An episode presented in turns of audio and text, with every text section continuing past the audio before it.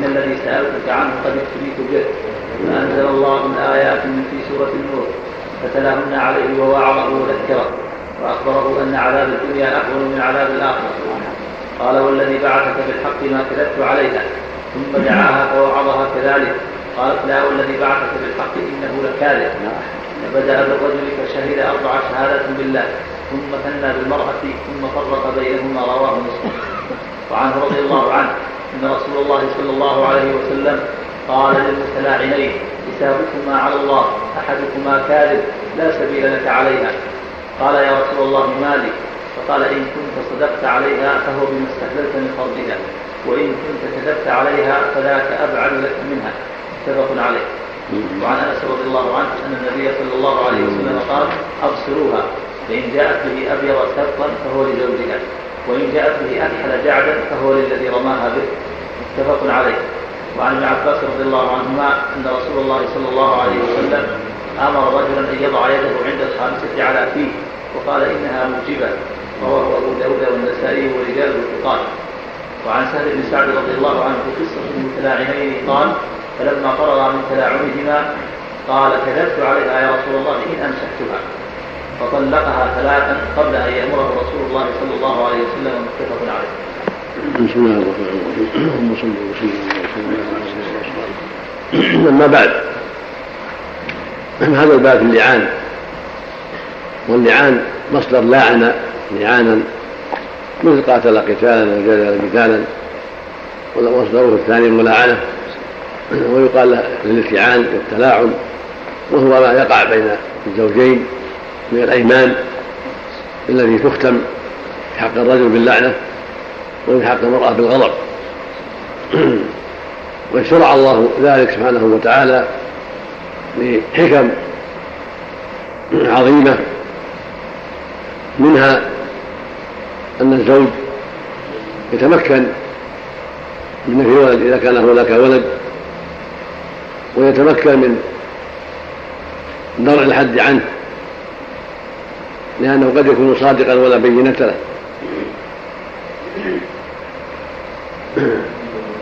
ومنها من الفوائد أن يحذر كل منهما التساهل بأسباب الفاحشة وأن متى وأنه متى وقع شيء من ذلك فللزوج أن يفعل ما جاءت به النصوص. والمرأة لها كذلك وأن كل منهما على خطر عظيم إن كذب. ومنها أن ذلك وسيلة لفرقة مؤبدة لأجل ما وقع من الرمي بهذه المعصية العظيمة والفاحشة الكبيرة. فإن الإتيان بعد ذلك في الأغلب لا يتيسر. فجعل الله سبحانه وتعالى من عقوبة ذلك ومن فائدة ذلك تحريم المؤبد.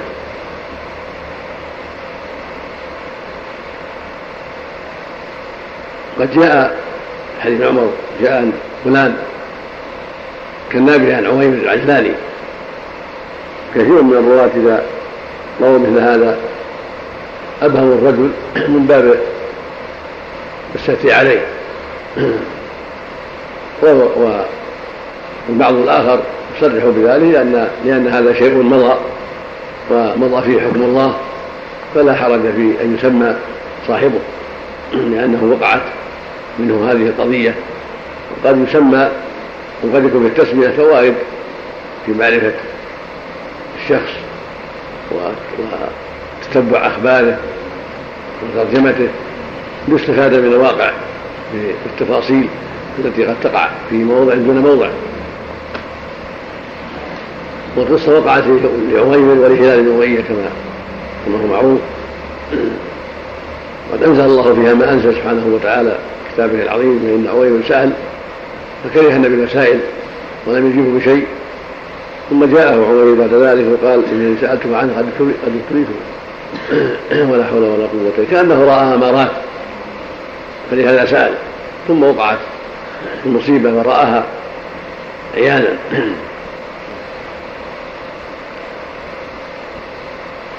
فلم يجيبه النبي صلى الله عليه وسلم حتى أنزل الله الحكم في كتابه العظيم في سورة النور؟ فدعا بهما المرأة والرجل ووعظهما جميعا وذكرهما الله سبحانه وذكرهما الله سبحانه وتعالى. يرجع هذا عن قوله أو ترجع عن إنكارها وتعترف فيقام عليها الحد كل منهما أصر. وقال ما كذبت عليه يا رسول الله وهي قالت والله إنه لكاذب فلما أصر جميعا على ما قال لعن بينهما عليه الصلاة والسلام. وبدأ بالرجل فالتعن ثم ختم لعنته بقوله وأن لعنة الله عليه إن كان من الكاذبين ثم هي بعد ذلك. واللعان يقول كل واحد أشهد بالله لقد كذا يرى كذا وكذا.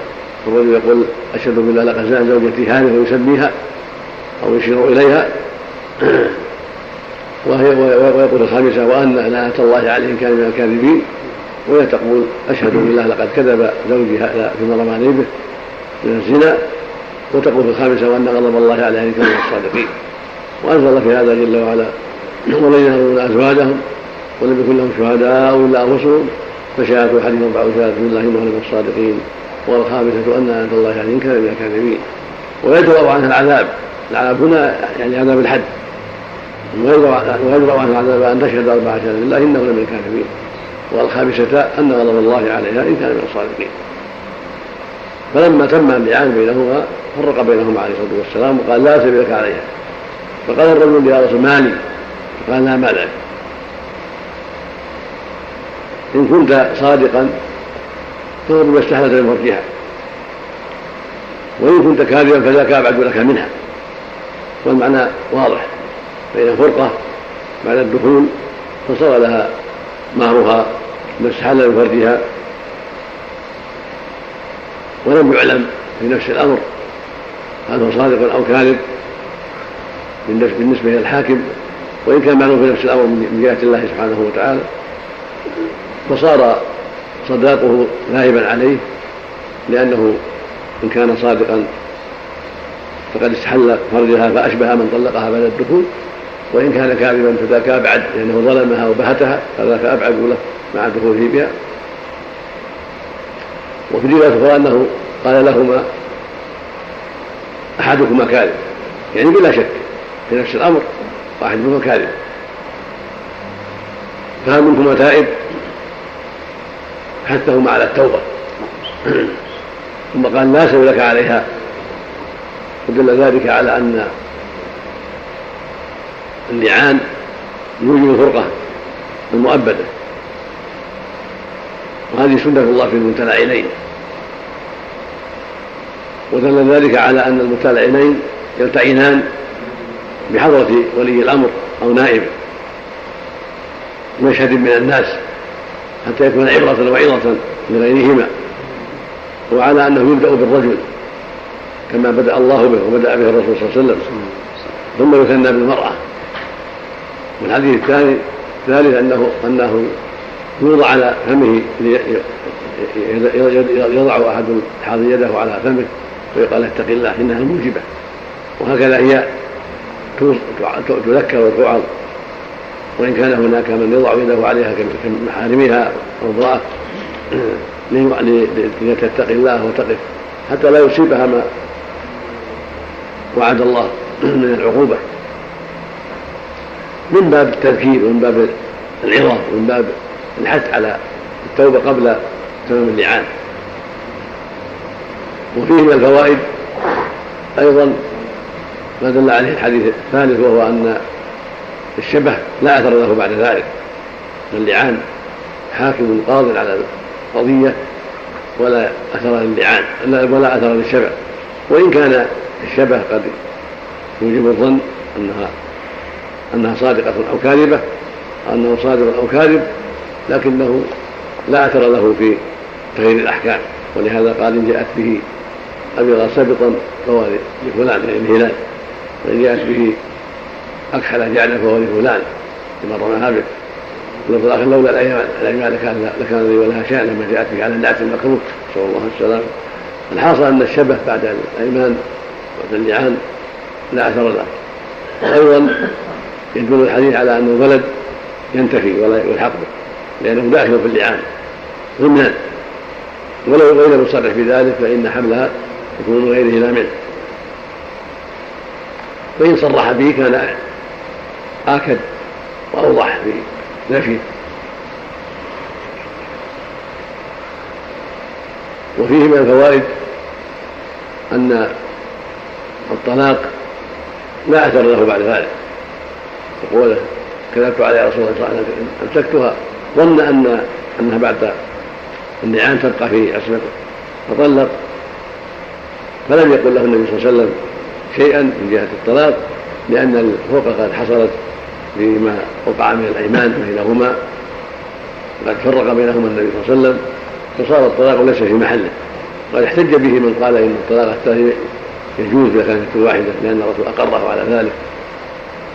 وأجاب من رأى تحريم ذلك بأنه وقع في غير محله. هذا وجه اعراض النبي عنه لأنه وقع في غير محله. قال فلهذا أعرض النبي عنه عليه الصلاة والسلام.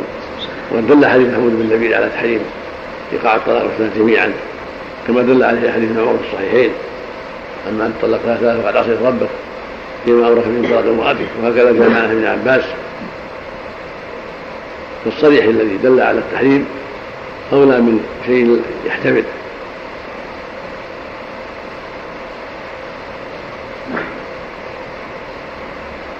ولم يذكر أمر من رميت به. دون هل حد أو ما حد. والظاهر والله أعلم أنه أعرض عنه. لكونه والله أعلم لم يتكلم في الموضوع ولم يطالب بالحد. فلهذا لم يأتي في النصوص تعرض له. فقال بعض أهل العلم أن أن اللعان يكفي فلا حاجة إلى أن يحد للمرضي به وأن اللعان يزيل عنه الحد بالنسبة إليها أو بالنسبة إلى من رماها به وقال آخرون ليس ذلك بكافي وإنما يسقط الحد بالنسبة إليها. أما من رميت به فله شأن آخر إذا طالب. إذا طالب فإما يأتي بالبينة وإما يقام عليه الحد من جهته. لأنه تعمه النصوص في أن له الحق. أن يطالب بإثبات ما رمي به أو أو الحد. وليس في القصة. قصة هلال ولا قصة عويمر فيما طلعت عليه ما يدل على أن المرضي به قد طالب بشيء أو حضر عند الرسول صلى الله عليه وسلم. فلهذا سكتت عنه النصوص. والأصل والله أعلم أنه لو طالب فله الحق. لو طالب هذا هو الأصل. فلا يسقط عن الحد إلا بدليل واضح. وكونه حد عنها ورميه لها لا يسقط حد الحد عنه بالنسبة إلى الشخص الذي رميت به والنص بين أن من رمى ولم يأتي بالبينة محد ثمانية جلدة. هذا هو الأصل. فلا يسقط عنه الحد إلا بدليل واضح يدل على إسقاطه. والله سبحانه وتعالى أعلم. نعم. نعم. نعم. يعني سقط عنه الحد بعدم سقط بالنسبة للمرأة باللعان. لكن المرء به هو محل النظر له طالب. هذا هو محل النظر. طالب حد الزوج عنه فإن لو طالب هو يعني بريء مما رماني به. يعني حد الزوج؟ له له لا لها. هي سقط حقها. نعم. كافية هذا مستثنى ما في ما في النصوص يعني صراحة أنه أنه طالب وألغي. وما في النص ما نعلم أن الرجل طالب وقيل له لا حق له. ما ما, ما رأيت شيء من النصوص. نعم. صلى الله عليه هذا مستثنى مستثنى نعم. كان النصوص كان اللعان والإيمان التي كافيه في عدم الطالب. أما في المرأة فلا. ليس له حق في المرأة فلا شك فيه أما في الرجل المروي هو محل النظر وإذا لم يعينه الزوج نعم. إذا لم يعينه الزوج لم يذكر اسمه. إذا ما عينه انتهى ما في شيء. ولد. نعم. من المرأة. نعم. في هذا دليل من قال إن البلاء محكم بالمنطق. الرجل الذي قال سألت ما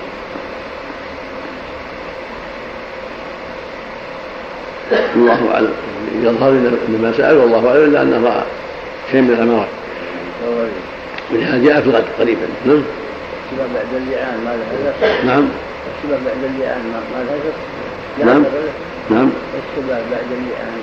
لا ما له لا وإلا الروح ينسب لأمه. ولد ينسب لأمه. نعم. ما ذكروا أن القافة هذاك عند عدم وجود اللعان وعند وجود عدم وجود البينات. إذا عمي الأمر إذا عمي الأمر. ولم يكن هناك فراش ولا بينات هذا محل قاعدة نعم. بالنسبة لأمه. ترثه أمه وأخوان وإخوانه من أمه وزوجته إذا تزوج بعد حين. نعم. وأولاده نعم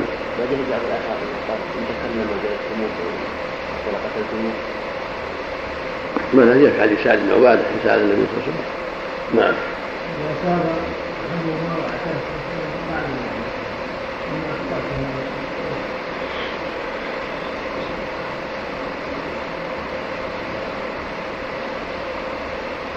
ظاهر مضى الأمر. توبة تجب قبله واما ما ينقضي الحكم ولا المسلم لأمة. والحد سقط وانتهى الأمر. منه كثير يعني يقول لا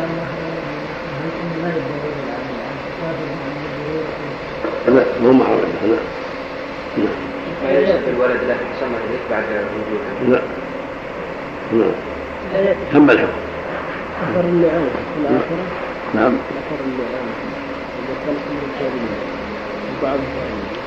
لا هذا إلى الله جل وعلا. هذا أمره إلى الله سبحانه إن تاب تاب الله عليه وإن لم يتب أمره إلى الله. نعم.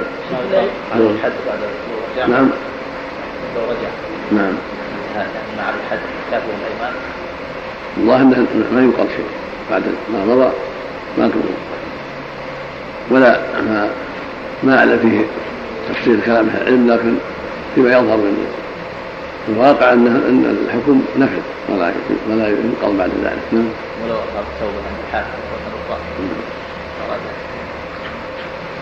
من استلحاقه لا الحق ولد أن أظهر توبه عند الحاكم ورد واراد أن يلحق بالولد يحتاج إلى تأمل لكن لا يخلي من كلام أهل العلم ومن الواقع أن أن انتهى الأمر. لكن يكون في خلاف وشيء ما اتذكر يعني أظن الأحناف ذكروا مثل الحنفية انهم قالوا ذكروا ان الثالث يلحق بالولد أخيرا. ولكن محل نظر أو محل نظر لأن هذا قد يفضي قد قد يفضي إلى التلاعب. نعم. أنه التلاعب قد يبدو لهم أشياء فيما بينهما أو فيما بين أهلهما لا تفعل عقبه نعم. نعم. نعم. لو رجع الحد نعم. إذا رجع في الكلام هل الحد الله أعلم. اللي يظهر من القصة ان إنها انتهى الأمر. مضى الأمر على ما هو عليه. نعم. نعم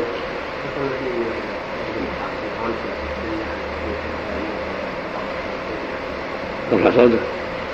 ارفع صوتك.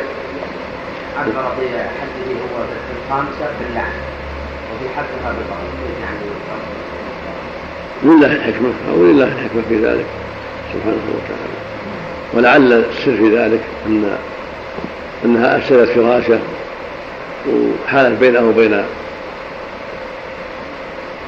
تمتعه بها ظلما منها وكان الغضب في حقها أشد الغضب غضب الله عليها أشد نعم غضب من اللعنة دعاء دعاء وقد تحق وقد لا تحق وإن كان دعاء عليه بضرب عن الرحمة لكن كونها تبوء بغضب الله عليها هذا أشد.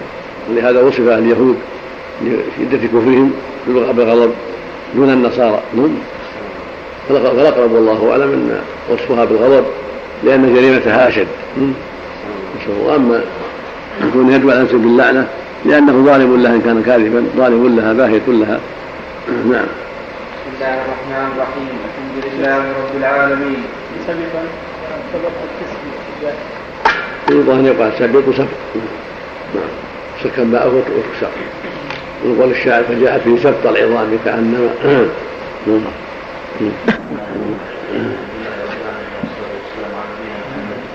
وعلى اله وصحبه اجمعين قال رحمه الله تعالى وعن ابن عباس رضي الله عنهما أن رجلا جاء إلى النبي صلى الله عليه وسلم فقال إن امرأتي لا ترد يد لامس قال غذبها قال أخاف أن تتبعها نفسي. قال فاستمتع بها. رواه أبو داود والترمذي والبزار ورجاله قال وأخرجه النسائي من وجه آخر عن ابن عباس بلفظ قال طلقها.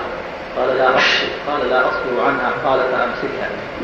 وعن أبي هريرة رضي الله عنه أنه سمع رسول الله صلى الله عليه وسلم يقول حين نزلت آية مثل عينيه أيما امرأة أدخلت على قوم من ليس منهم فليست من الله في شيء ولن يدخلها الله جنته. وأيما رجل جحد ولده وهو ينظر إليه كتب الله عنه وفضحه على رؤوس الأولين والآخرين.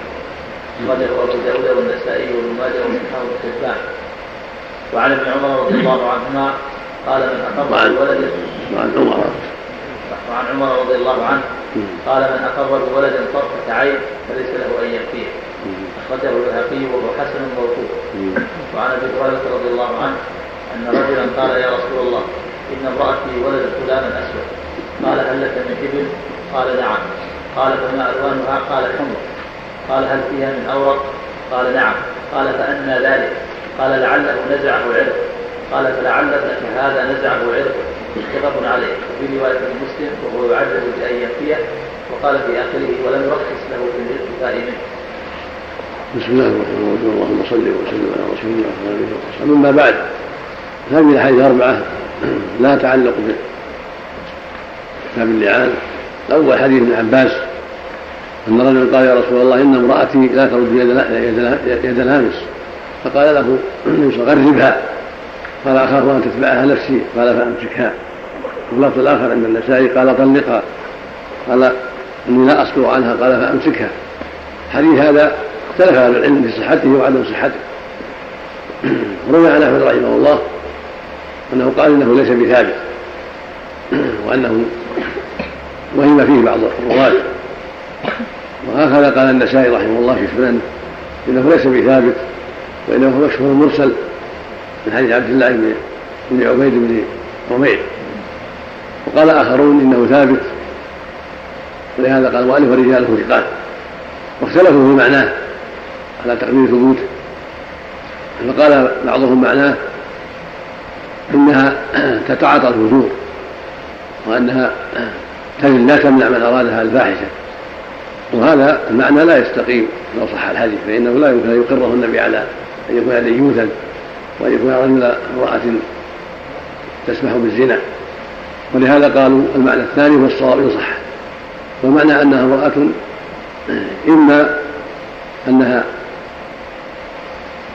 تبذل المال وتبذر المال ولا ولا تقف عند الحد في في العطاء وهذا ليس بجيد لأن ما يقال لامس من يعطي المال يقال ملتمس لا ترد يد ملتمس مستعطي يعني. ولهذا قال ابن القيم وجماعة المراد أنها كانت امرأة نية لينة ليست بالمرأة الشديدة التمنع من محادثة الرجال والكلام مع الرجال بل كان عندها توسع في ذلك. فلهذا سماها قال ترد يد لامس من جهة أما مصافحتها أو التحدث معها لا أنها تزن وكثير من النساء قد يتسامحن في الكلام مع الرجال ومصافحة الرجال والتحدث مع الرجال لكن لا ليست تزني بل هي بعيدة عن هذا الشيء. وإنما عرف لبعض الناس وطريقة لبعض الناس التسامح. وهذا موجود حتى الآن في كثير من القبائل. صافح الرجل وتحدثوا معه وتجلس معه وتكالمه وتضاحكه وهي بعيدة عما يراد منها من جهة الفاحشة. هذا المعنى هو الذي رجحه ابن القيم وجماعه قالوا إن صح الحديث فمرادها أنها عندها توسع وقال إنها توسع في التحدث مع الرجال وعدم التحرز والحذر. ولكن من قال بعدم صحته انتهى من هذا كله. ومنها ومنه ابن الجوزي فإنه رحمه الله ذكره الموضوعات. وبنى على قول أحمد إنه لا يثبت جعله في كتابه الموضوعات. وهو قريب وليس من بعيد أن يكون موضوعا. كما قال علامة بن جوزي رحمه الله. ولو صحفه محمولا على قال ابن القيم رحمه الله من التساهل وعدم الشدة. ولهذا قال النبي غربها يعني يبعدها يطلق طلقها. قال أخاف أن تتبعها نفسي. قال لا أصبر عنها. فقال امسكها يعني امسكها مع مع العناية بما يجب من توجيهها إلى الخير ونصيحتها ومنعها مما قد يظهر منها من التساهل. هذا لو صح الخبر. والأقرب والله أعلم والأظهر والله أعلم مثل ما قال ابن الجوزي هذا هو الأقرب عندي والأظهر. وإن كان رجاله ثقات فإن الرجل قد يهم قد يغلط في بعض الروايات بعض الكلمات ولا ولا بد من مراجعته مرة أخرى إن شاء الله من جهة رواياته وأسانيده. مثلا يجوز إشكال ذكره في الموضوعات المكتوبات على النبي صلى الله عليه وسلم. والحديث الثاني حديث أبي هريرة عن النبي صلى الله عليه وسلم قال أي امرأة ادخلت على قوم ليس منهم فليس من الله شيء ولن يدخلها الله جنته واي رجل جحد ولده وينظر إليه إلا حتى يحتجب الله عنه وفضحه على الأول والاخير هذا الحديث رواه من ذكره المؤلف أبو داود والسائل وابن مالك وصحابه بن حبان وسنده مقال فإن في رواية عبد الله بن يونس الحجازي وقد قال فيه جماعة أنه مجهول. قال في الحافظ أنه مجهول الحال مقبول لأنه وثقه ابن حبان. وقول توثيق ابن حبان ليس بجيد تساهل كثيرا. ولهذا الصواب فيه أنه ضعيف. ولكن على تقدير صحته من باب الوعيد من باب الوعيد. وأحاديث الوعيد عند أهل السنة والجماعة تمر كما جاءت لأنها أعظم في الزجر. وصاحبها تحت مشيئة الله. مثل ما لا يدخل الجنة من فعل كذا حرم الله على الجنة من فعل كذا من باب الوعيد. الذي يراد به الزجر والتحذير عن ما حرم الله عز وجل وصاحبه تحت مشيئة الله. كما قال عز وجل إن الله لا يغفر ويغفر ما دون لمن يشاء. هو سبحانه بين أن ما كان من الشرك لا يغفر وما كان تحت وما كان دون الشرك فإنه تحت مشيئة الله سبحانه وتعالى. فإن تاب محى الله عنه ذلك وإن لم يتب فهو تحت مشيئة الله يوم القيامة. إن شاء عفى عنه في إسلامه وأعماله الصالحة. وإن شاء عذبه على قدر جريمته على قدر من المعاصي من زنا أو سرقة أو قطيعة رحم أو غير هذا من المعاصي ثم بعدما يطهر ويمحص في النار بالعذاب الذي يليق به يخرج من النار كما جاء فيه النصوص المتواترة عن رسول الله عليه الصلاة والسلام أنه يخرج من النار أقوام قد انتحشوا يعني قد احترقوا. فيلقون في نهر الحياة فينبتون كما تنبت الحبة في حميل السيل هذه المرأة التي أدخلتها قبل سبعينهم قد أتت جريمة عظيمة فإن تابت وتاب الله عليها وإن ماتت على عملها السيء وعلى زناها وإصرارها فهي تحت مشيئة الله عز وجل كسائر الزنا وكسائر المعاصي تحت مشيئة الله عز وجل. المقصود الشيخ اذا جاء ضيف الرجل الموجود طق الباب وقال له هواء هذا المقصود يعني دخل في البيت ولا ولا ارتكاب فاحشه معه؟ لا هذا مو من هذا الباب هذا اذا كان في محل ما ما في خلوة بها ولا انما هو خالد حتى يجي صاحبه يجي صاحب البيت ويتولى إكرامه. ليس من هذا الباب. لكن مثل ما يفعل بعض الغالبين والجرانيين صاحب الرجل ربما قبلها ابن عمها تساهلا منهم مع كونهم لا يكون الفاحشه في هذا الباب. وهذا قد يقع من بعض القبائل اليوم في الجنوب موجود في قبائل المرأة تصافح الرجال. يعني هل هذا حرام؟ ويقبلها أيضا. نعم. حرام هو ولا وين حرام. التقبيل حرام لكن المصافحة والمصافحة كذلك حرام نعم. ليس لها تصافح إلا محارمها.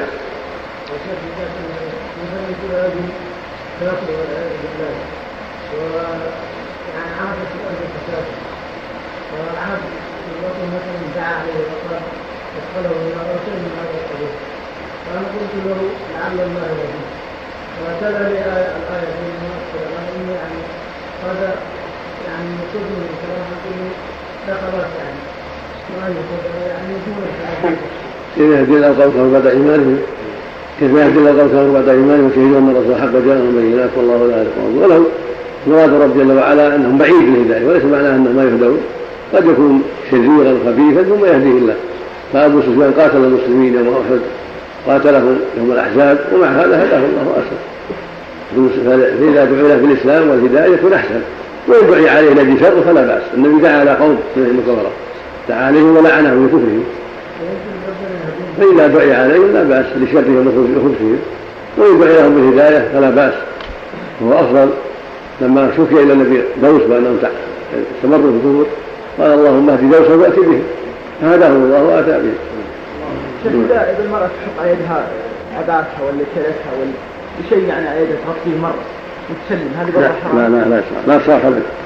لا شرف المصافح ابدا النبي قال لا نصافح النساء كذلك الأجايز اللي فوق 40 50 نعم نعم.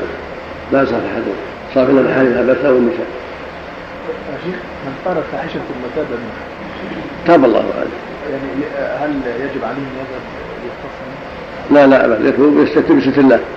ولا حاجة إلى أن يذهب. نعم. والأسئلة بعد انتهاء الشر مع فيها تحت مشيئة الله. والأسئلة بعد انتهاء الشر نعم والحديث الثالث حديث عمر رضي الله عنه. انه أنه رضي الله قال من اعترف من أقر بولد طرفة عين فليس له أن ينفيه. المقصود من هذا أن الاعتراف بالأولاد معناه عدم الرجوع وأن المعترف بولده يجب عليه أن يستمر في ذلك ولو رجع لم يقبل رجوعه وهذا محل إجماع ومحل وفاق بين أهل العلم. والحديث الرابع حديث أبي هريرة رضي الله عنه وأرضاه أن رجلا قال يا رسول الله إن امراتي ولد غلام اسود فجاء بهذا ليعرض بنفيه فاستنكره لأنهم كانوا فيه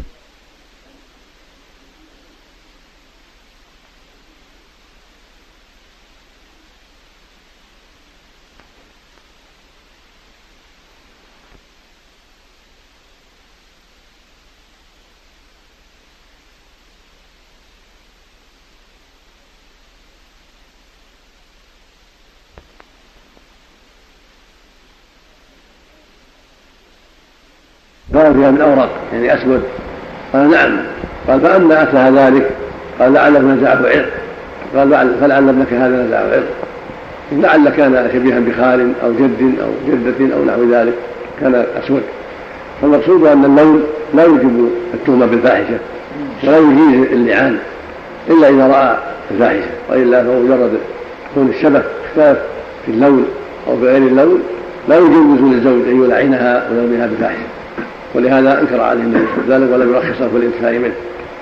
هذا هو الذي عليه أهل العلم ولا يجوز أن يعتمد الزوج في اللعان مجرد الشبع ولا مجرد الظنون. بل إن رأى شيئا يقينا لعن عليه وانتفع بالوالد كان هناك ولد وإلا فلا. تقدم البحث بامس في من فيما إذا رجع الملاعن فتراجعت المغني في هذا فذكر رحمه الله انه إذا رجع وأكثر نفسه يقام عليه الحد. قال انه قول الشافعي وأبي ثور وأبي حنيفة ولا نعلم أنه كان مخالفا من أهل العلم من محل وثاق من أهل العلم لأنه ألغي عن الحد بسبب إنكاره ولعانه. فلما كذب نفسه فإنه يقام عليه الحد حد حد القذف. وكذلك إذا استلحق الولد يلحقه بعد ذلك استلحقه لأنه محتمل كونه يكذب نفسه ويستلحقه فيه في مصلحة الولد. إذا استلحقه يلحق. هذا هو هذا هو هو الأرجح. وذكر عن سفيان الثوري التفصيل قال إن كان ذكر أنه يستلحقه حيا وميتا سواء ولد حي أو ميت. وقال جماعة إن كان إذا كان ميتا فإن كان وراه مال واستلحقه فهو متهم يعني من أجل المال. قال أبو حنيفة رحمه الله إن كان وراه ولد إن كان مات وراه ولد فلا بأس بالاستلحاق. وإن كان منقطع ليس وراه حد فلا حاجة إلى الاستلحاق لعدم الضرورة إليه. والصواب أنه متى استلحقه لحقه مطلقا. لأن مراعاة حفظ الأنساب وبقاء الأنساب مطلوب شرعا. فإذا كذب نفسه واستلحقه لحقه. ولو قيل إنه بمجرد تكذيبه نفسه يلحقه مطلقا ولو لم يستلحقه لكان وجيها ولكن لم يذكر أحد قال بهذا لأنه هو وجيه فإن متى رجع كذب نفسه وقيم عليه الحد فإن الوالد يلحقه تبعا لهذا الشيء. هذا هو هو الأظهر والأوجه. كان قال به أحد من العلم ويمكن إن شاء الله نتابع البحث فيه حتى نشوف من قال به لأنه حينئذ لما رجع تبعه الولد ولكن ذكروا استلحاق متى استلحقه لحقه مطلقا حيا أو ميتا. والله جل وعلا نعم. أقول إقامة الحد يكون رجم على هذا. نعم. لأنه ثيب نعم. الله يقام عليه الحد يلحق به بعد حد القذف وحد الزنا جميعا. لا فإذا كان من طرف من طرف الزاني إذا طرف الزنا معروف لكن هذا زور طرف لأنه كذب عليه. يقام عليه حد القذف أما الزاني إذا اعترف أنه زاني وهو سيد معروف أنه يقام عليه حد الرجل مش معنى إذا استلحقه ولحق لو ولد يعني. لو قلنا فيه ثم قال إنه ولد نعم فلا يصح الله حديث ابن عباس الآن. نعم. هذا يذبح معه الابن بعد لا لا يلحقه يعني يلحقه يكون نسبه له. يزومه منسوب لامه والدهلان فلما استحق قال نسب إليه. يذبح له ويذبح ابوه لا ما يذبح بس ينسب إليه فقط. يقال والدهلان ثم اسمه يقام عليها حد حد القذف حد ام ام ولد إذا رماها بالزنا يرجع إلى ثمان جده لأنه رجع عنه وقال به بذلك وما فهم الا فهمت. نعم. نعم. حديث ابن عباس الآن. أرجح هنا كلام ابن جوز. لكن ما دام رجال ثقات يقال على القاعدة. يقبل أو يقال إنه شاذ إذا كان مخالف. ينظر يراجع تراجع أسانيده. تراجع أسانيده لأنه علم بالإرسال. أحمد رحمه الله قال إنه لا يثبت. تراجع طرقه. وشافع علة أحمد علة النسائي وغيرهم. بعد جمع الطرق يتبين. الامر حديث عمر هنا موقوف. موقوف هنا. يعني هذا يقال ما لا مجال من الرأي فيه هنا. لا له أو له مجال بعض أقر ما يضاف الاجتهاد. حديث ابن عباس ابن جوزي اللي يقول الموضوع ولا الثقة؟ نعم. حديث ابن عباس ابن جوزي اللي يقول الموضوع إن امرأتي لا تربي الا نعم. موضوع؟ ذكر الموضوعات؟ يعني مكتوبة على النبي صلى الله عليه صحيح عندك. وسلم محل سم نعم. قول النصوص لا له تكميل للرجل أو الحقيقة لها حقيقة. أشباه تروح البعيد الأشباه تروح البعيد نعم. بسم الله الرحمن الرحيم الحمد لله رب العالمين والصلاه والسلام على نبينا محمد وعلى آله وصحبه أجمعين. قال رحمه الله تعالى باب العده والاحداث عن المسور بن مخرمه رضي الله عنه ان السبيعه الاسلميه نفست بعد وفاه زوجها بليال فجاءت إلى النبي صلى الله عليه وسلم فاستاذنته ان تنكح فاذن لها فنكحت رواه البخاري واصله في الصحيحين وفي لفظ أنها وضعت بعد وفاة زوجها بأربعين ليلة. وفي لفظ لمسلم قال الزهري ولا أرى بأسا أن تزوج وهي في دمها غير أنه لا يقربها زوجها حتى تطهر وعن عائشة رضي الله عنها قالت أمرت بريره أن تعتد بثلاث حيض رواه ابن ماجه ورواته ثقات لكنه معلوم. وعن الشعبي عن فاطمة بنت قيس رضي الله عنها عن النبي صلى الله عليه وسلم في المطلقة ثلاثة ليس لها فتنة ولا نفقة. رواه مسلم. وعن ام عطية رضي الله عنها أن رسول الله صلى الله عليه وسلم قال لا تحج امرأة على ميت فوق ثلاث إلا على زوج أربعة أشهر وعشرة ولا تلبس ثوبا مقصورا إلا ثوب عصر ولا تستحل ولا تمس طيبة إلا إذا طهرت نبذه من قط أو حصار متفق عليه. وهذا لفظ مسلم. ولأبي داود والنسائي من الزيادة ولا تحتضب وللنسائي ولا تكتشف وعن أم سلمة رضي الله عنها قالت جعلت على عيني صبرا بعد أن توفي أبو سلمة فقال رسول الله صلى الله عليه وسلم إنه يشب الوجه فلا تجعليه إلا بالليل وانزعيه بالنهار. وانزعيه بالنهار. ولا تنتشطي بالطين ولا بالحناء فإنه اختضار قلت بأي شيء ننتشط قال بالصدر رواه أبو داود والنسائي وإسناده حسن.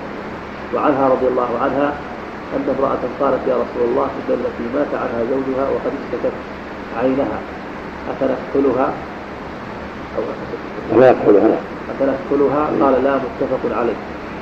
وعن جابر. بسم الله الرحمن الرحيم. اللهم صل وسلم على رسول الله وعلى آله وأصحابه. أما بعد هذا الباب في العدة عندك المطلقة والمتوفى عنها وفي الإحداد أيضا نصر حدا تحب احدادا في حق المتوفى عنها. ذكر المؤلف رحمه الله هنا عدة أحاديث في هذا الباب والعدة من العدد لا يعرف ما تربص في المطلقة والمفسوخة ونحوهما والمتوفى عنها يقال له عدة وهي مختلفة أنواع عدة كما ذكر الفقهاء أنواع. والإحداد ما تفعله المرأة المتوفى عنها من ترك الزينة والطيب والحلي يقال له إحداد. على حدث على زوجها إذا تجنبت ما ينبغي تركه. في العدة. وكلاهما واجب. العدة واجبة والإحداد واجب بما جاءت به النصوص في ذلك. ومن العدة عدة المتوفى عدة المتوفى عنها وعدة الحامل عدة المطلقة ذات الأقراء المطلقة غير ذات الأقراء كالآيسة وطلقت وامرأة المفروض كما يأتي في محله المقصود أن العدد متنوعة. وقد بين الله جل وعلا حكمه في كتابه العظيم حيث قال والمطلقات يتربصن بأنفسهن ثلاثة قرون قال ولم يتوفر من الأزواج يتربصن بانفسهن أربعة اشهر وعشرا وقال واولاة الأحمال أجلهن ويضع حملهن. هذه الآيات شملت جميع أنواع العدد فالمتوفى عنها إذا كانت غير حبلى؟ بين الله سبحانه وتعالى عدتها وهي أربعة أشهر وعشر الحكمة في ذلك والله أعلم أن هذه المدة يتبين فيها الحمل ويتضح إن كانت حاملا. وفي هذا حيطة للميت أن جعل الله عدتها منه هذه هذه المدة حتى تبين حالها ويتضح أمرها إن كان هناك حمل فيها هذه المدة تخرج العدة وتزوج إذا شاءت أما الحلية فإنها تضع فإنها بوضعها الحمل تخرج من العدة لأنه يدين بذلك براءة رحمها سلامتها ولو كانت ولو كان وضعها الحمل بعد الوفاة بقليل أو بعد الطلاق بقليل. يعم الآية وولاة الأحمال أجلهن أن يضعن حملهن حديث سبيعة المذكور يدل على أن الآية تعم المتوفى عنها والمطلقة جميعا. قد التبس الأمر على بعض الناس وظنوا أن المتوفى عنها إذا كانت حبلى تعتد أطول الأجلين. روى عن ابي سلمه بن عبد الرحمن وعن علي ولكن عقد الإجماع الأخير على زوال هذا الخلاف واستقر الأمر على أن المتوفى عنها تعتد بوضع الحمل لحديث سبيعه ولعموم الآية الكريمة. فلو رضعت بعد وفاة زوجها بساعة أو ساعات انتهى انتهت من العدة والإحداث جميعا. وجاز لها أن تنكح. ولهذا أسلم النبي صلى الله عليه وسلم سبيعة بالزواج بعدما وضعت حملها. قال الزهري رحمه الله إنها لا بأس أن تنكح ولا في دمها ولا في النفاس لكنه لا يقربها زوجها حتى تطهر. وهذا الذي قاله الزهري صحيح. وهو قول أهل العلم. لأن خرج من العدة هو الحمل أما النفاس فهذا شيء آخر يمنعها من الصلاة والوطء لكن لا يمنعها من الزواج. وهكذا الحائض وعقد عليها وهي حائض تم العقد لكن لا يطعها الزوج حتى تطهر. وهكذا النفساء هذا صحيح. ولكن ليس للزوج أن يطأها حتى تطهر. أما الإحداد فقد بينه حديث أم عطية. أنها لا تلبس تلبس ثوب مصفوع الا ثوب عصر ولا تكتحل ولا تلبس طيب ولا تكتشف الحنه ولا بالطيب ولا تختضب ولا تلبس الحلي كما في الروايات الأخرى. هذه أمور الاحداد أنها تجتنب أمور اربعه تجتنب الملابس الجميله هي الملابس التي تصبغ بصبغ تلفت النظر. الثاني تجتنب الأطياب كلها. الا اذا طهرت من حيضها فلا بأس أن تستعمل البخور من قصد وأنصار. الثالث تجتنب الحلي. العقود التي تلبس في الحلق والاسوره والخواتم وأشباه ذلك. والرابع الكحل ونحوه لا تكتحل. ولا تختلط بالحنة في يديها أو رجليها.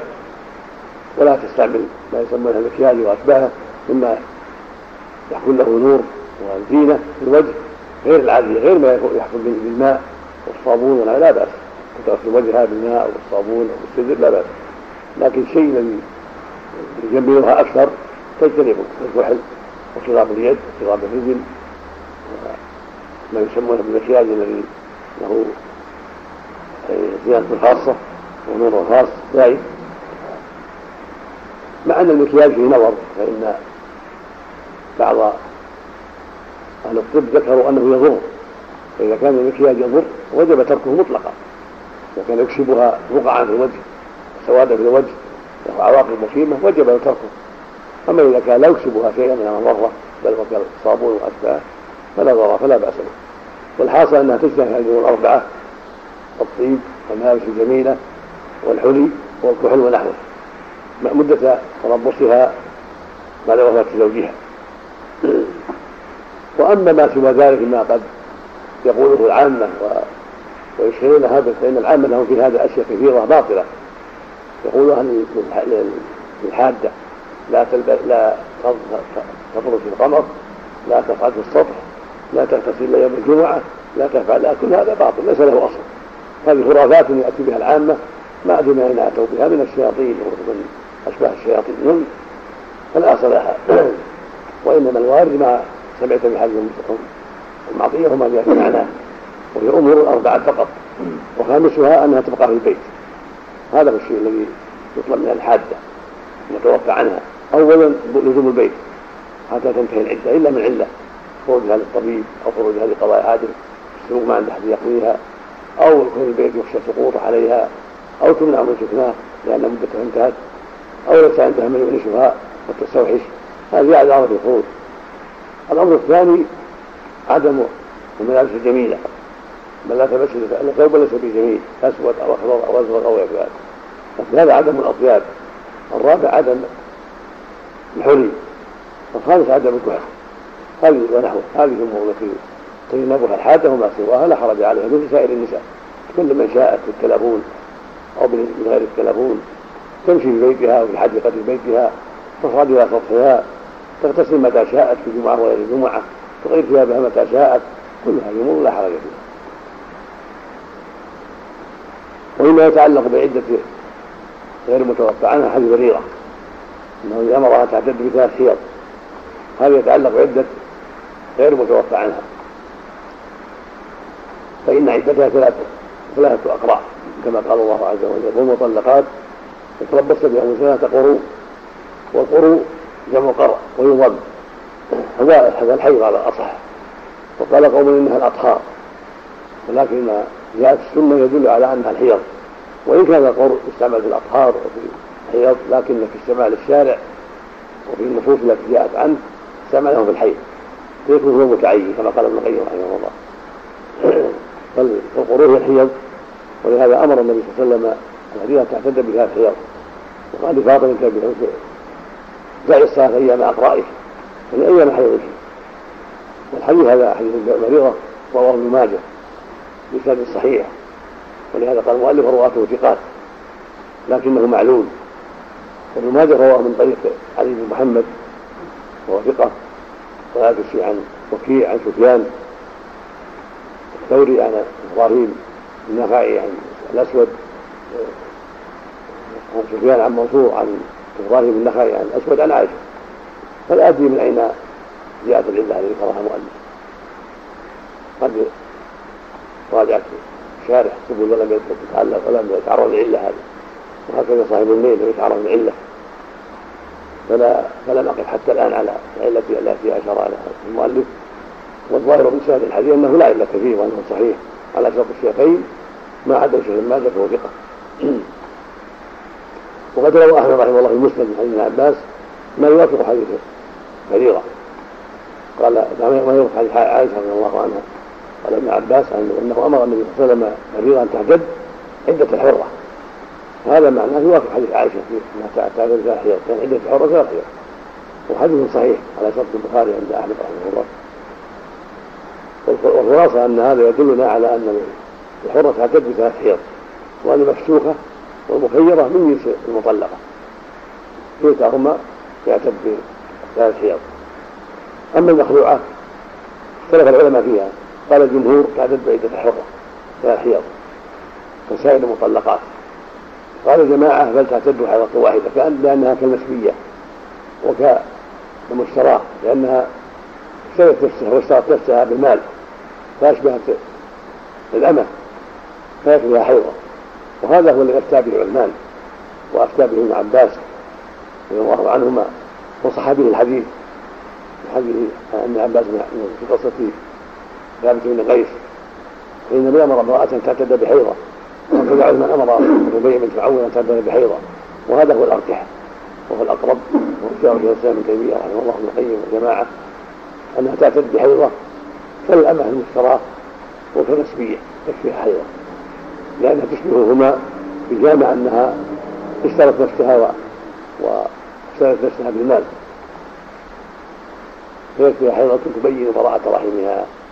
وإذا أعتدت بثلاث حيض خروج من الخلاف وعملا بقول الجمهور فهذا حسن إن شاء الله إما فيما الحيطة والبعد عن الشبهة. الحديث قال حديث فاطمة بنت قيس. النبي صلى الله عليه وسلم قضى أنه لا لا نفقه لها ولا كسوة. حج به العلماء على أن المملوكه ليس لها نفقه ولا كسوة. وهي التي فارقها زوجها مفارقه لا رجعة فيها كالمفسوخه والمطلقة على العوض والمطلقة آخر الثلاث. فقط الأخيرة من الثلاث وبالثلاث عند الجمهور انها لا رجعه لا رجعه لا رجعه لزوجها عليه عند الجمهور فتكون مثل من طلقها آخر ثلاث ليس لها نفقة ولا كسوة. بينما النفقة والكسوة للمرأة إذا كان لزوجها عليها عد عليها رجعة وفي المطلقة رقة واحدة أو أما إذا كانت بائنة المفسوخة المزوج شرعي والمخلوعة والمبثوثة في آخر الثلاث فإنه لا لا لا نفقة لها. أما المطلقة ثلاثا كلمة واحدة قدم أن الراجح أنها تحسب واحدة كما هو كما حديث ابن عباس ثابت في مسلم. أما الجمهور فيرونها باينة وعلى قولهم لا نفقة لها ولا كسوة. لكن على الصحيح انها رجعية فلها نفقة ولا ولا كسوة. كسوة وحديث سلمة وحديث ام سلمة الآخر كلاهما يدل على أن المتوفى عنها لا تنتشط بالطيب ولا ولا تكتحل ولا تختلط بالحناء كما تقدم. ولكن تكتسب السدر ونحو ما لا طيب فيه ولا جمال فيه. والله أعلم. نعم. نعم وهي مختارة يعني مشوكة حكم مشوكة لأنها اختارت نفسها لما عتقت اختارت نفسها فأمر النبي في اختيارها وشفع إليها أن تقبل مغيثا زوجها ولكنها أبت وقالت تأمرني أو تشفى؟ قال بل أشفى. فقال لا حدث لي فيه نعم. الله فإذا لا فرق يعني بين الأمة والحرة في العدة على هذا هي حرة صارت حرة. لما اختارت نفسها صارت حرة. نعم. نعم.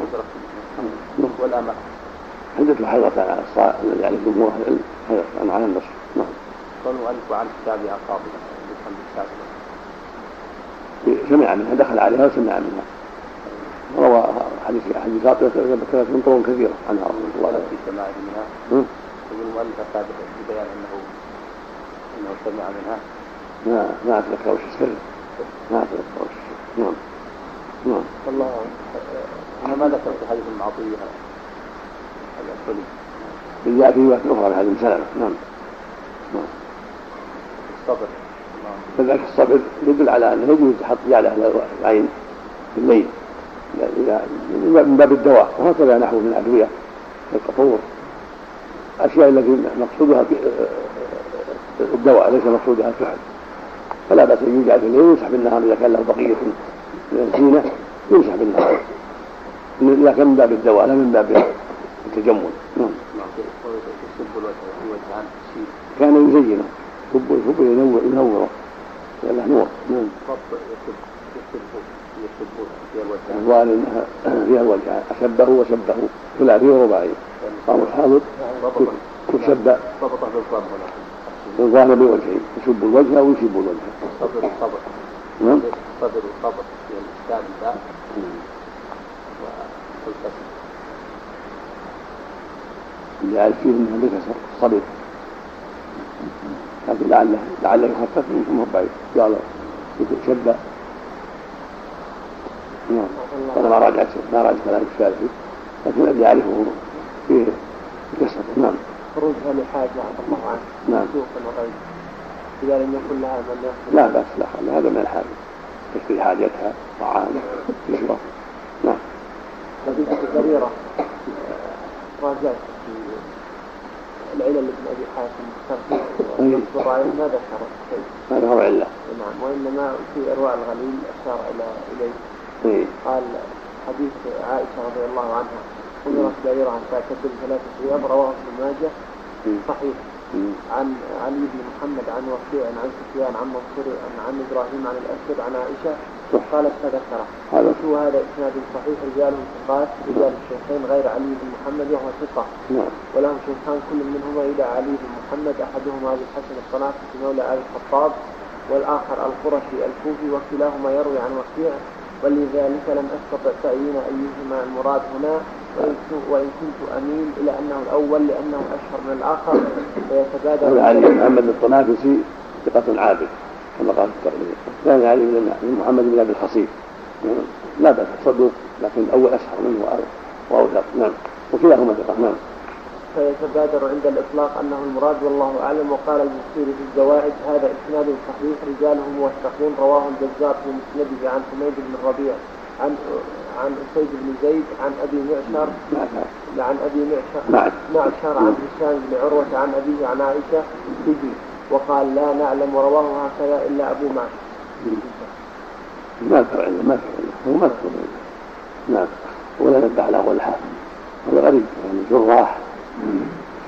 صاحب الليل صاحب الشغل جراح له عناية ثم يتعرضون قوله وهو معلوم. إما ي- إما ينقضونه وإما يطلبون العلة نعم. سبحان الله. نعم أحسن إذا كان الريح فيه واضحة. بعض المسك هذا ما له ريح وبعضها له ريح بين ترك ترك يحفظ المحادة ويستعمل لك في الأمر سهل لأنه مقصود في الطيب الأمر فيه واسع إن شاء الله. نعم. بارك الله عنك. مم. الشباب المساء والشبيبة قد شب يشب وجمع شاب والشبان وأول الشيء وبالكسر ما شب به أي أوقد كالشبوب وشبت النار وشبت شبا وشبوبا لازم متعدد. ولا يقال شابة بل مشبوبة. والفرس يشب ويشب شبابا بالكسر وشبيبا وشبوبا رفع يديه. والخمار والشعر لونها زادا في حسنها وأظهر. جمالها. والخمار والشعر لونها زادا في حسنها وأظهر جمالها. إذا شب نعم وأشب شب ولده والشبوب وأشب وأشب شب ولده والشبوب المحسن للشيء والفرس تجوز رجلاه يديه وما توقد به النار وأشب وأشب شب ولده وأشب نعم نعم. وأشب شب ولده.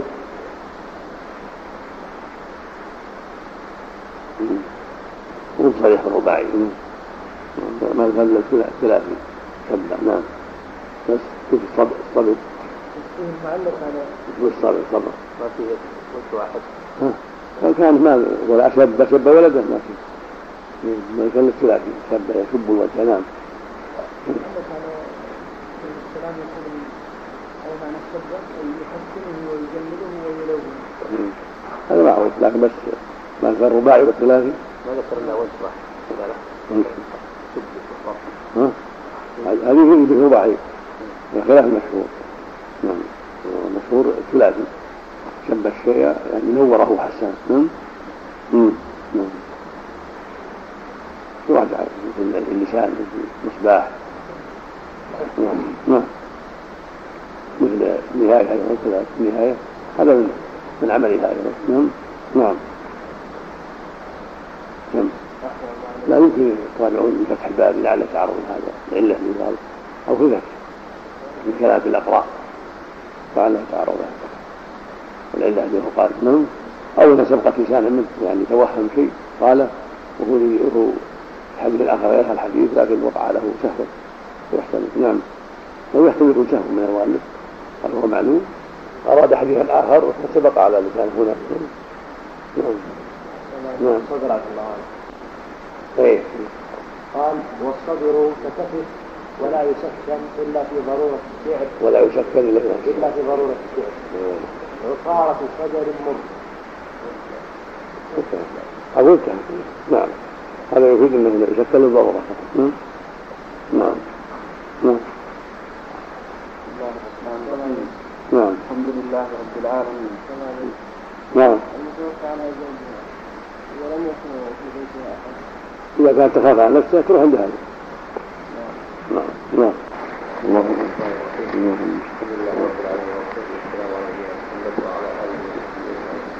قال رحمه الله تعالى وعن جابر رضي الله عنه قال طلقت خالتي فارادت أن تجد نفسها فزجرها رجل ان تخرج. فأتت النبي صلى الله عليه وسلم فقال جدي نخلتي فانك عسى أن تصدقي أو تفعلي معروفا. رواه مسلم. وعن طريقة بنت مالك رضي الله عنها أن زوجها خرج في طلب أعبد له فقتلوه. قالت فسألت رسول الله صلى الله عليه وسلم أن أرجع إلى أهلي فإن زوجي لم يترك لي مسكنا ينبته ولا نفقة. فقال نعم. فلما كنت في الفترة ناداني فقال امكثي في بيتك حتى يبلغ الكتاب أجله. قالت فاعتدت فيه أربعة أشهر وعشرة. قالت فقضى به بعد ذلك عثمان.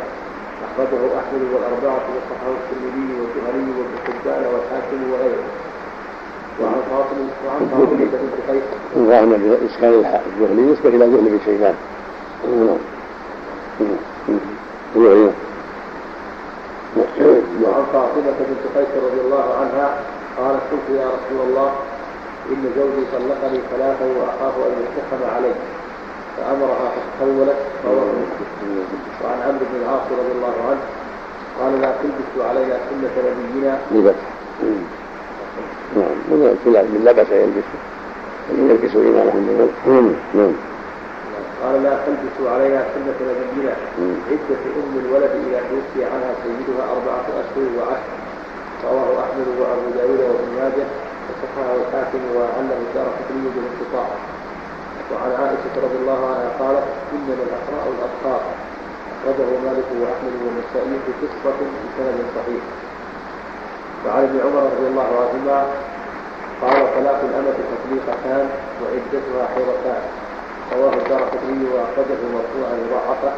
وأخرجه أبو داود والترمذي وابن ماجه من حديث عائشة وصححه الحاكم وقال فيه اتفقوا على بعض. بسم الله الرحمن الرحيم. على محمد هذه الأحاديث السبعة كلها تعلق بما بالعدد.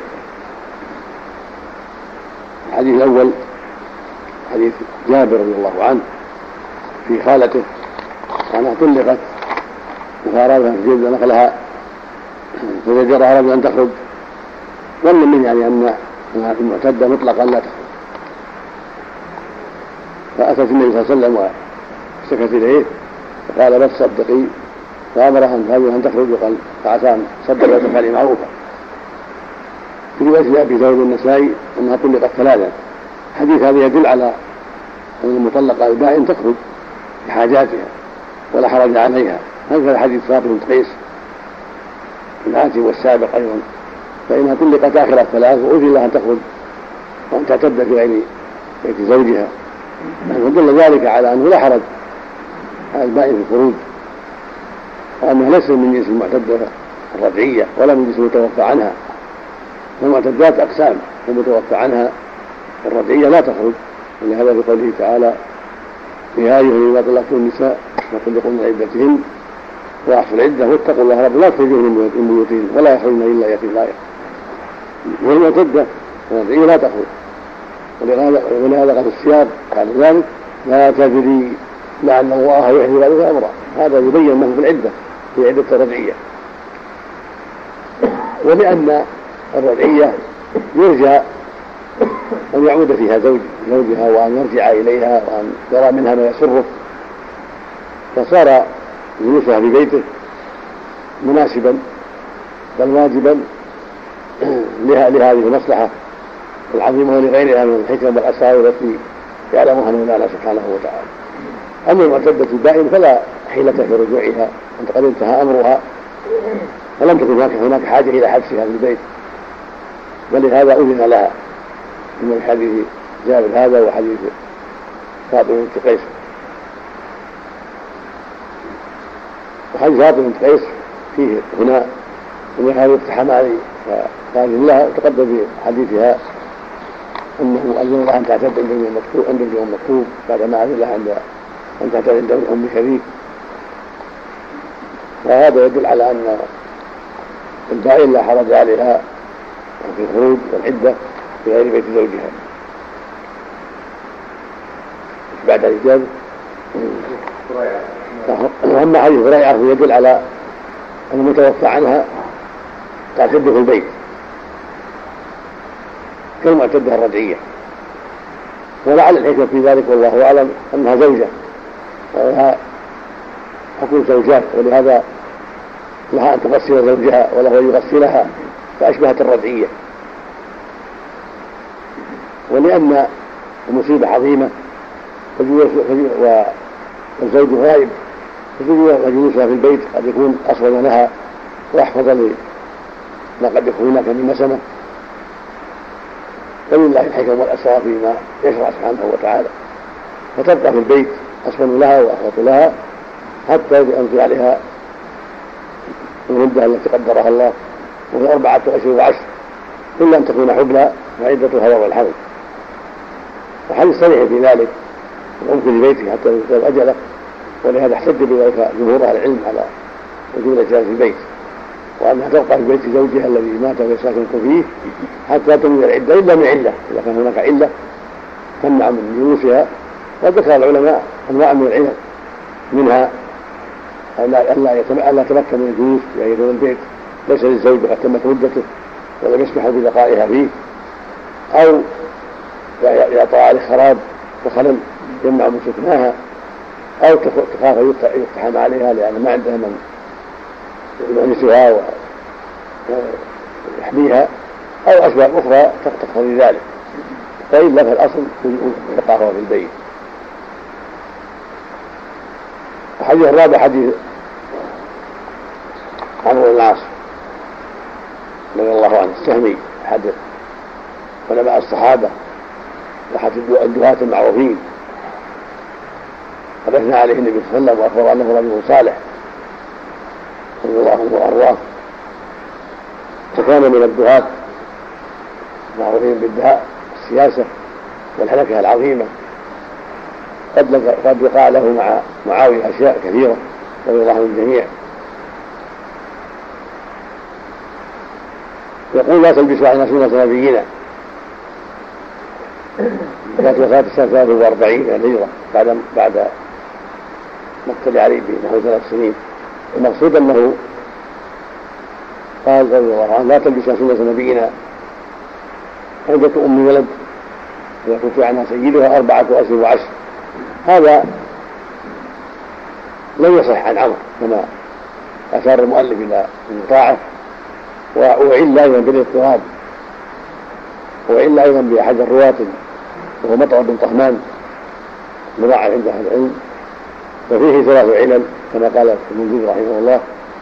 الانقطاع بين قبيصة بن كؤيب الراوي عن عمرو. والضعيف والراوي الضعيف وهو مطر.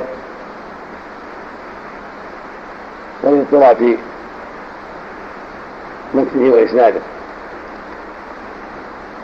والذي عليه أهل العلم ان عده عدة ام ولد إذا توفي عنها زوجها حيضة فقط سبرة ليست زوجة.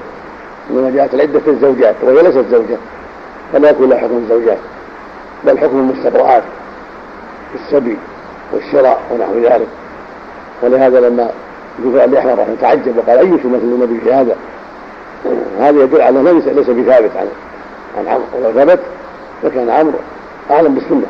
لكنه ليس بثابت فالصواب في هذا ما قاله جمهور أهل العلم أن عدتها الاستبراء حيضه لأن الحديث ليس بثابت.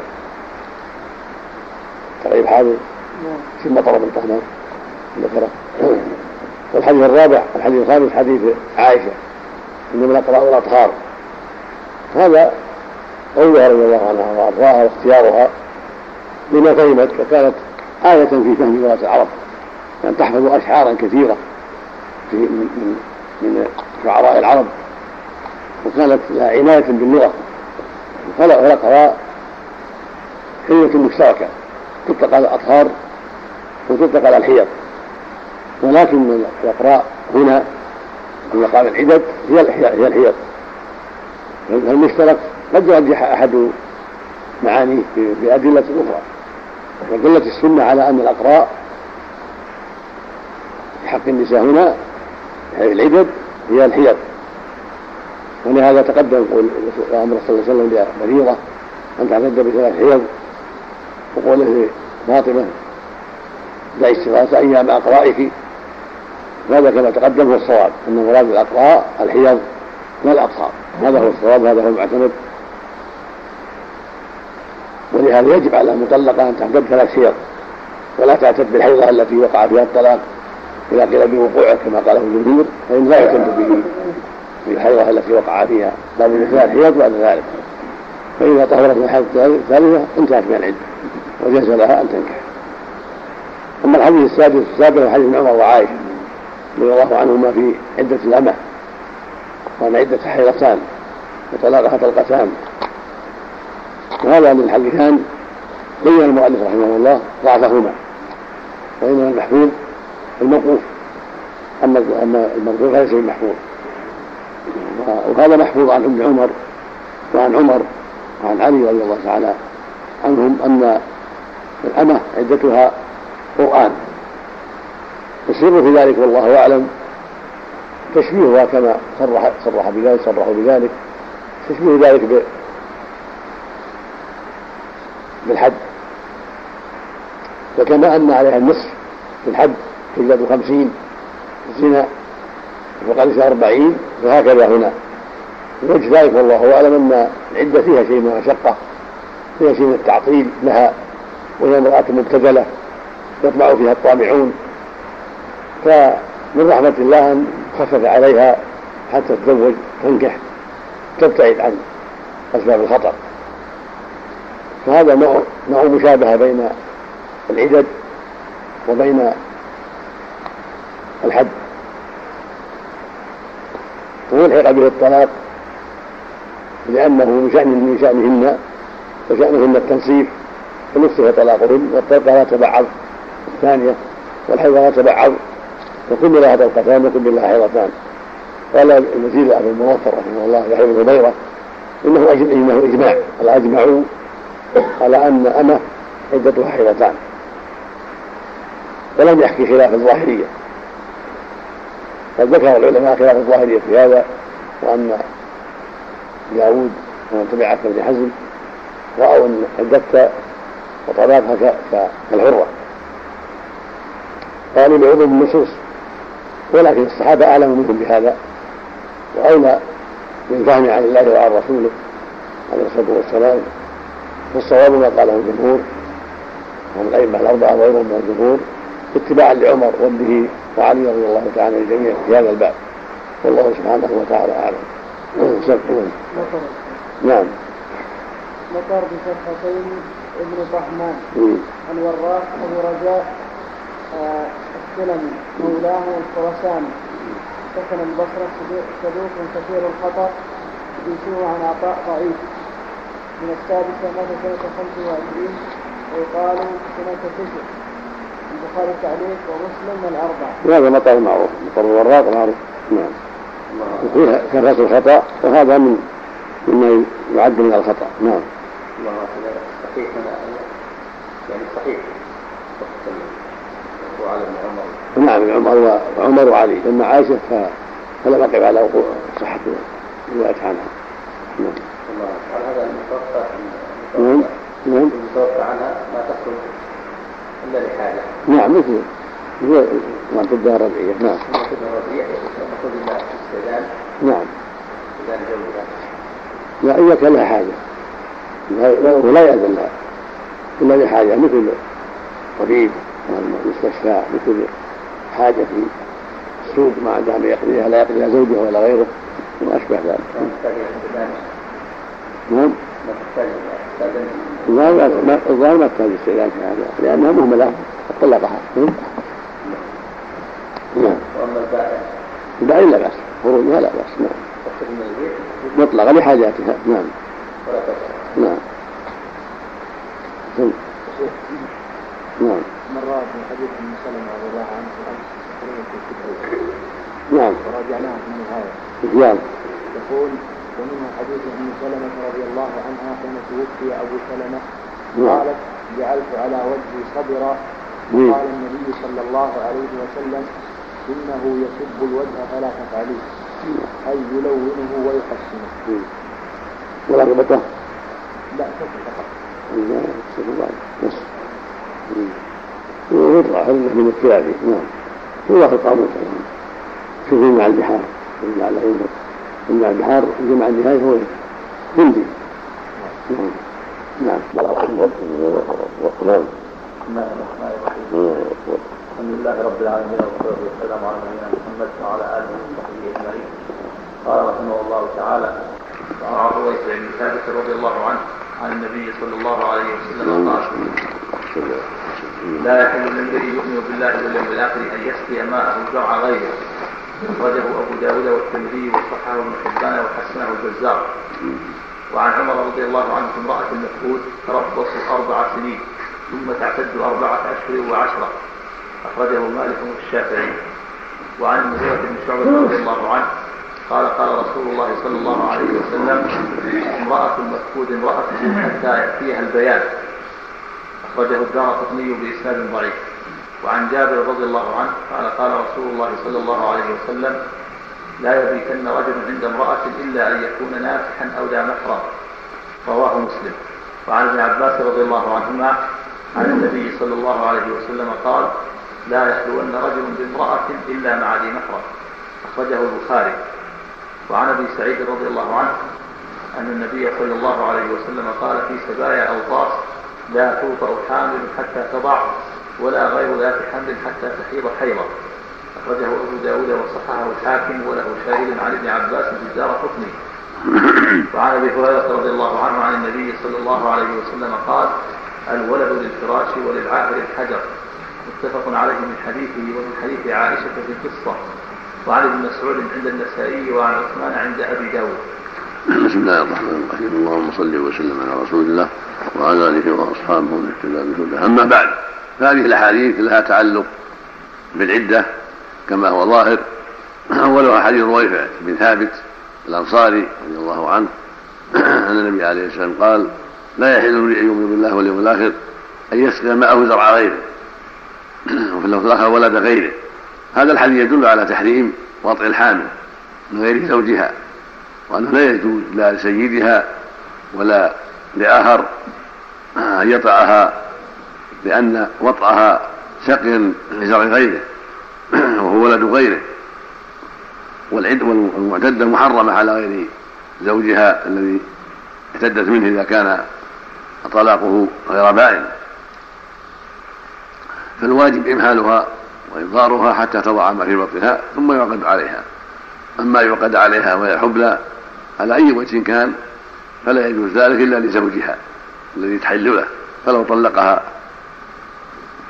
بائنا بين أن تنصور بعوض من المال أو بصفة المخالعة ثم أراد أن يرجع إليها وهي حبلى فلا بأس لأن الماء ماءه والزرع زرعه فلا بأس أن يعد العقد عليها له قبل أن تضع حملها لأنه ولده أما غيره فلا. سواء كان هذا الحمل من زواج من زواج من عقد شرعي أو من شبهة أو من زنا فليس لأحد. أن يطأها وهي بهذه الحال على أي وجه كان. لا بزواج ولا بملك. يمين بالشراء ولا بسبي ولا بغير ذلك. وفي هذا رد على من قال إن حمل الزنا لا حرمة له وأن لا بأس من بتزويجها. وهذا شيء باطل والحديث عام.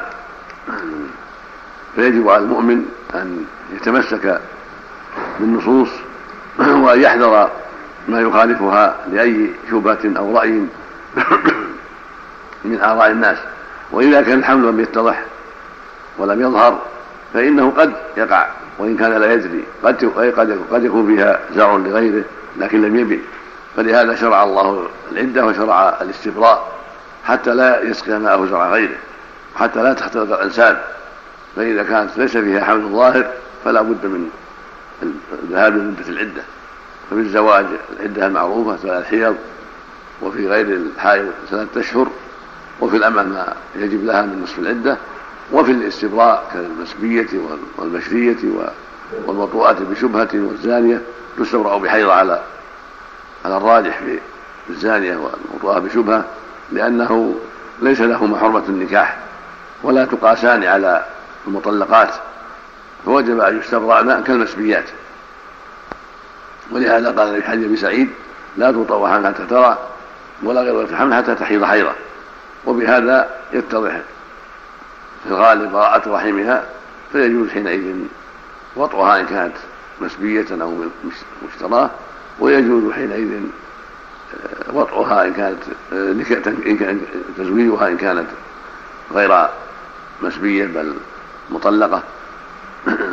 وسبق ما يتعلق بعدة المخلوعة وأن الصواب أنها تعتد بحيضة. على الأرجح. وعلى قول الأكثر تعتد عدة المطلقات ثلاث حيض. والحديث الثاني والثالث حديث عمر والمغيرة في المفقود قال عمر رضي الله عنه وأرضاه أن المفقود تربص امرأته أربعة أربع سنين ثم تعتد. ثم تزوج ويقسم ماله. قال جماعة مروي عن عثمان وعن علي وعن ابن عباس وابن الزبير. ولما قيل لأحمد في ذلك قال إنه مروي عن عمر جاء عن عمر من ثمانية طرق وقال من لم يذهب إلى هذا؟ إلى أي شيء إلى أي شيء يذهب؟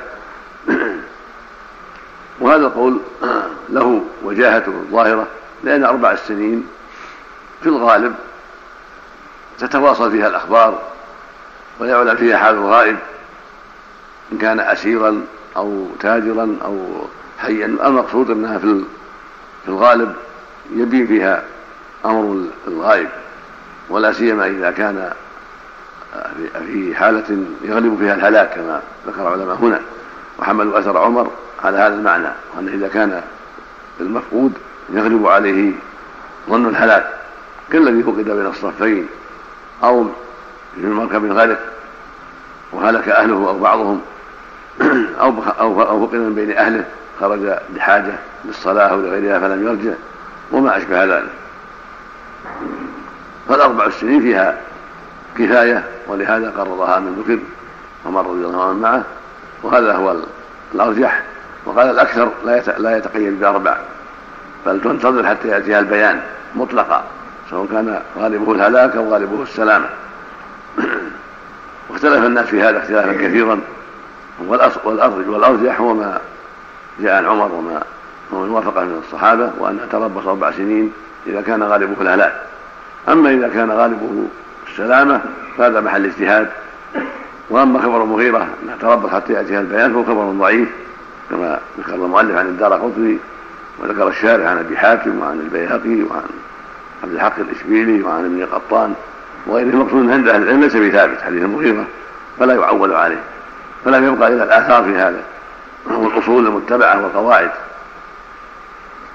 والقاعدة أن الزوجة زوجته حتى يتبين فراقه لها أو يتبين أسباب تدل على فراقه لها من موت أو طلاق أو غير ذلك.